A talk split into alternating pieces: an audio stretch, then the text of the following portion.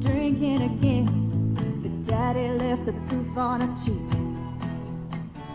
I was only eight years old that summer, and I always seemed to be in the way.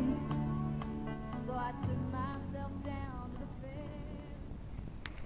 Okay, welcome. You're listening to the Nucks Writing Podcast, and I am your host, like always.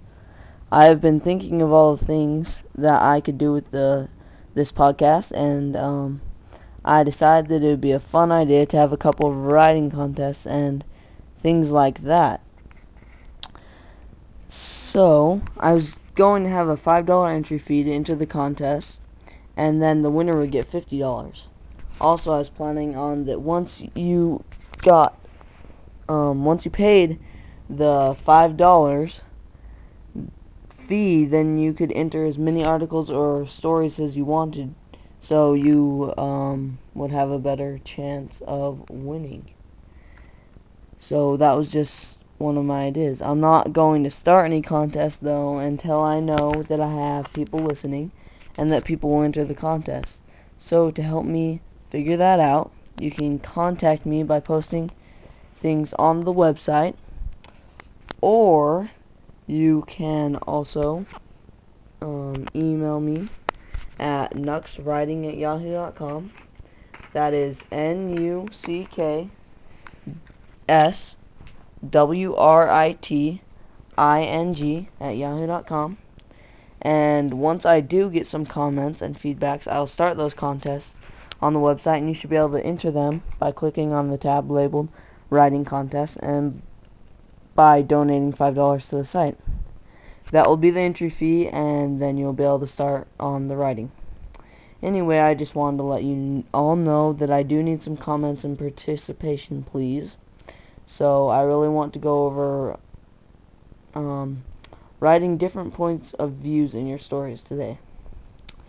It is very important that you don't stay in the same point of view throughout the whole story, or it may become very boring for the reader. One of the main points of writing is to get the reader into a faraway place, away from their home, and out on a giant adventure. You want the reader to be able to visualize and imagine the story and what is happening. The best way to keep the reader into a story is to switch point uh, views once or twice. If it were a fight, figure out the best way to show the fight through many different perspectives. Have the character thinking about different things and show their weaknesses. Nothing is more boring than a story that describes a fight or something like this. Tyler motioned for his brother, but was then kicked because he was not paying enough attention to the black man in black. Tyler watched his brother run at the enemy and then cried out as his brother was pushed to the Colt's mat and held there by the man's giant's arm, giant arms. Tyler, run! He heard someone yell as the man started walking towards him. Now, there are many things wrong with that small piece of writing, but the only thing that I want you to notice is how boring it is compared to something else. For example, let me write it a little differently so that you understand what I'm, I am talking about. Okay. John, Tyler's brother, watched in horror as his brother was kicked by the man in black. I have to save Tyler, he thought. But how? Suddenly a great idea popped into his head. He chuckled to himself as time grew closer for his plan. Tyler couldn't believe that John was still hiding. I'm going to hurt him if I ever get my hands on him, he thought as he dodged, dodged another punch from the man. Would this guy ever give up? Who was he and what did he want? Anyway, as I switch the point of view, you learn more and more about what is going on with the story. You also can tell that John is very smart and that Taylor does things Tyler, sorry, does things mostly without thinking too much about them. Just from that small piece you can see, even though I did change the story a little bit, that when you have different points of view, the story is a lot more interesting and exciting. So don't write your stories from one perspective, and don't always write what you would say or do for all of the characters, because they have to be completely different. If they're all thinking the same same things, the story isn't as exciting. So that is just one pointer on changing points of view in your stories. The next thing that I want to talk about is bringing a new character into the story. You don't want to start a story by giving a whole chapter of narrative telling who and what the character is. You also don't want to put the character in front of a mirror looking at themselves and describing what they look like that way.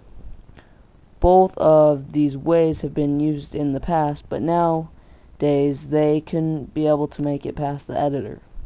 Plus, if your book did get published, but it was that way, I'm sorry to say, but I don't think you would have very many fans. When you do something like that, the characters aren't as real. The best way to bring a character into the story is by slowly, throughout things in the book, giving small details about the character by how they act or feel.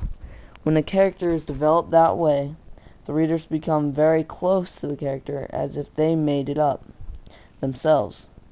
And this is a great way to do it, and it is what most of the writers are doing in books today. If you do want to be completely different, though, and unique, you can try different things, ways. I just don't suggest it because a lot of the time editors will be looking for what would sell good and books that are different sometimes don't do very well because readers aren't supposed aren't aren't as well and as aren't as used to them mainly. Uh, anyways, I sorry I've run out of time, so that is all I'm going to go over today. But thank you very much for listening and have a good day.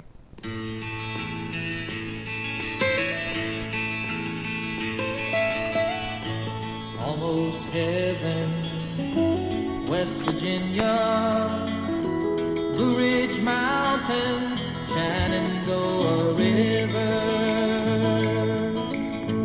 Life is old there, older than younger than the mountains, growing like a breeze.